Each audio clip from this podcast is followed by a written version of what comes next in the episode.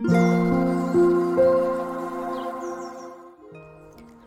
んにちは、なおこです。このチャンネルはフリーランスのライターをしている私が日々の暮らしの中で感じたことをお話ししています。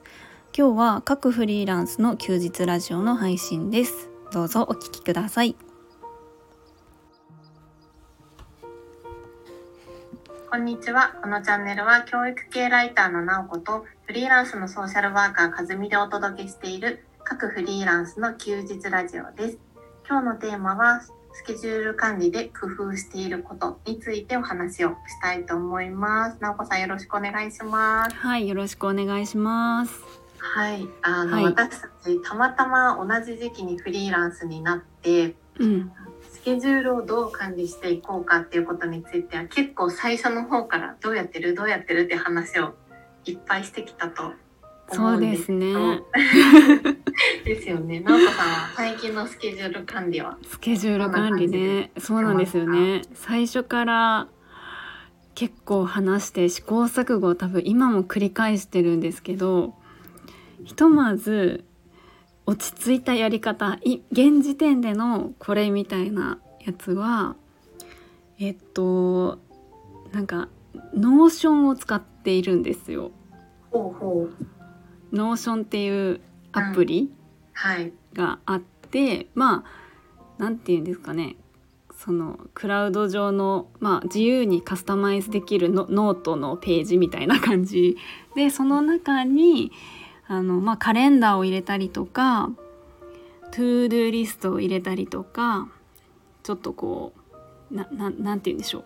あのななんなんだっけあのこうあ出てこない。あのトレ Trello みたいなちょっと分かる人と分かんない人いるかもしれないですけどなんかこのあの、まあ、付箋を貼って別のところにちょっとこう移し替えたりとかなんかいいろいろ Notion ってできるんですよね。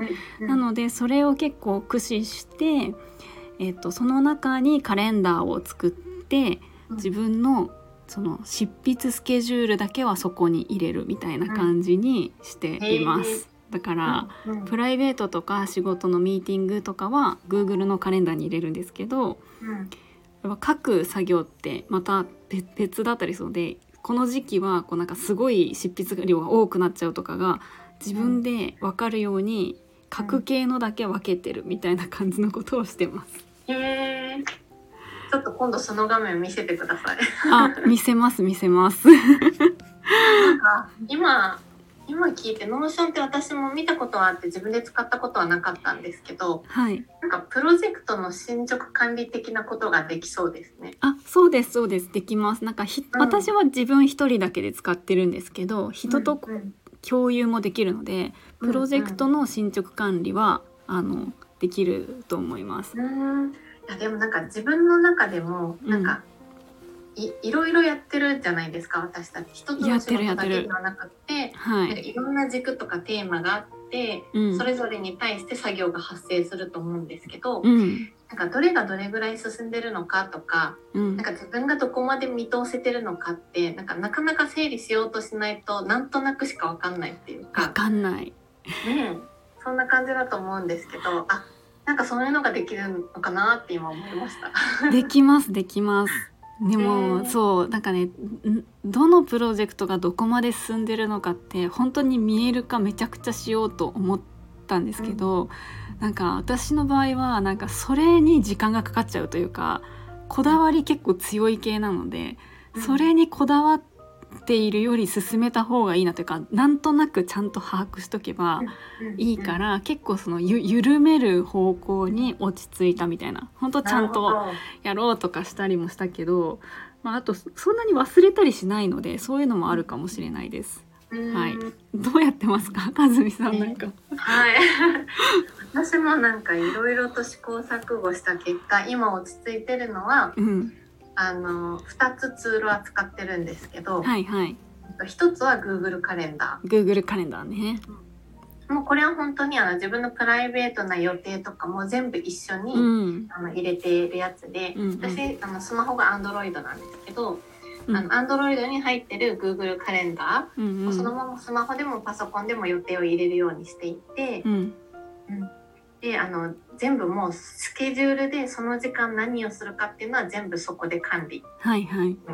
だからなんかこうカウンセリングの予約が入ったとかここは誰かとのミーティングとか、うん出かける時間みたいなそのマストで抑えなきゃいけないところもカレンダーに入れるしうんうん。でそのマストに時間が決まってる予定がない日であってもあ今日はこの時間何しようって自分でこう決めた今日取り組むことっていうのはうん。あのカレンダーに入れることによってそれを ToDo リスト代わりに使うみたいなあーはいはい。自分の予定も入れるみたいな。やることの。そうんうんうん。なんか誰かとの予定じゃなくてもあ、はいはいこの時間ではこれをやるやろうとか、うんあとここ隙間時間だからここでノート書こうとかうん。なんかそういうのをあの、まあ、今日やることっていうのを考えるときにピッて入れたりしてうん。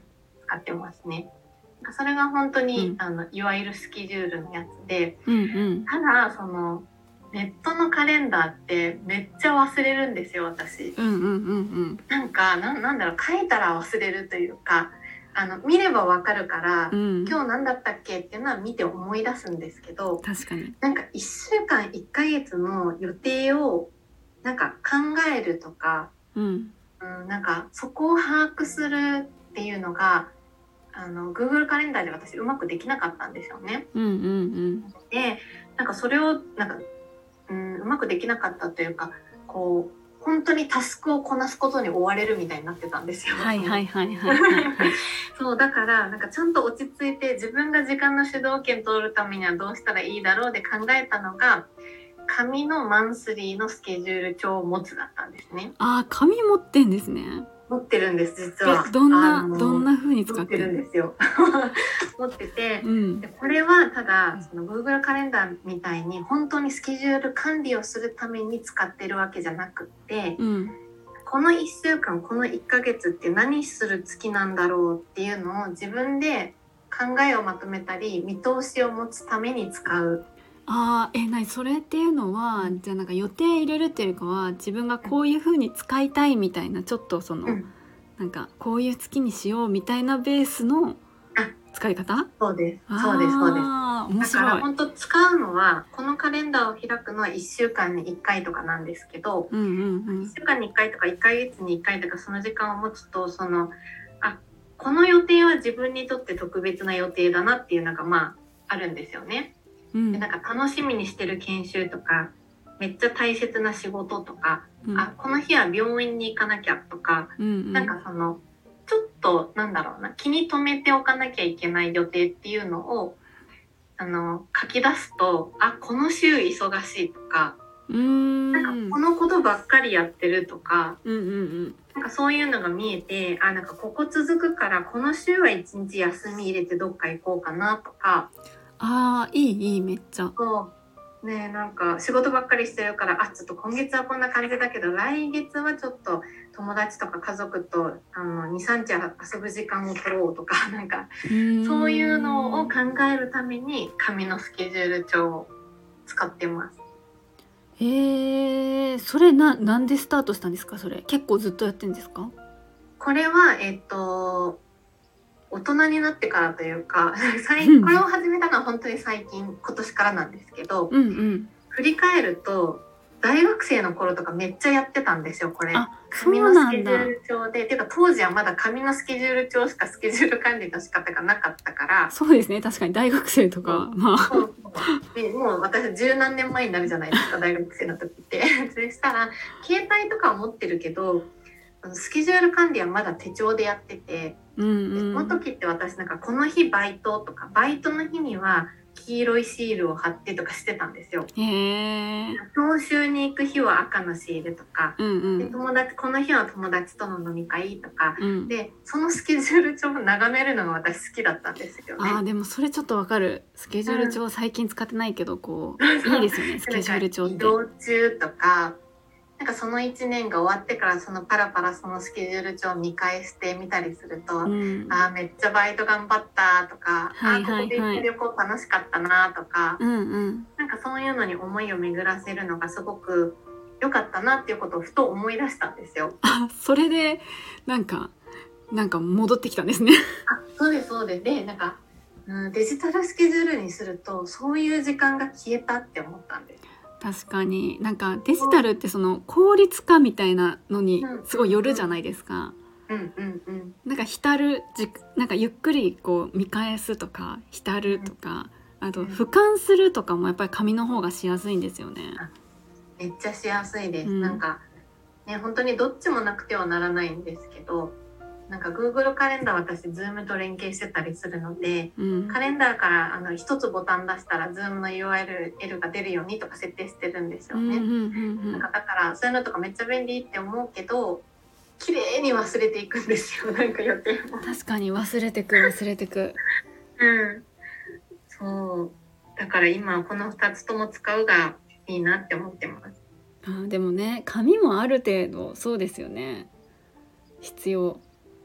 うん。うん、なんか私今紙のスケジュールは持ってないけどやっぱり書くのは日常の中であってなんかその日あのやることもやりたいことも含めてなんか毎朝箇条書きにしてその終わったら消すみたいのは やる。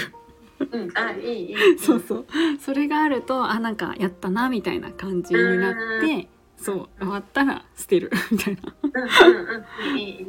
ねちょちょっと書くとかね、うまあ、ん、あるといいですよね。いや大事です。なんかね私も ToDo 紙で書き書き出したりすることもあって、うん。なんかまだ ToDo リストはどのやり方がいいのかなってのを試行錯誤してるところあるんですけどすねねでも紙に書き出すと達成感ありますよね。そう消す。そうそうそうそう。消す達成感とかはありますねやっぱりね。うんうんねあれ忘れてたとかが減るしうん減る減る。でもあれですねスケジュール管理ってなんかその2人ともい今はこれをやってるみたいな なんか絶対変わっていくんですよね。本当毎回聞くたんびに違います、ね、そうそうそう変わるからまたねもうい今も試行錯誤って感じですね。うんうんうねん。いやちょっとまたあの半年後ぐらいに話しましょう。同じテーマ ですね。スケジュール管理はいでは今日はちょっとスケジュール管理についてお話をはい、してみました。はい、今日も聞いてくださってありがとうございました。ありがとうございました。はい、ありがとうございました。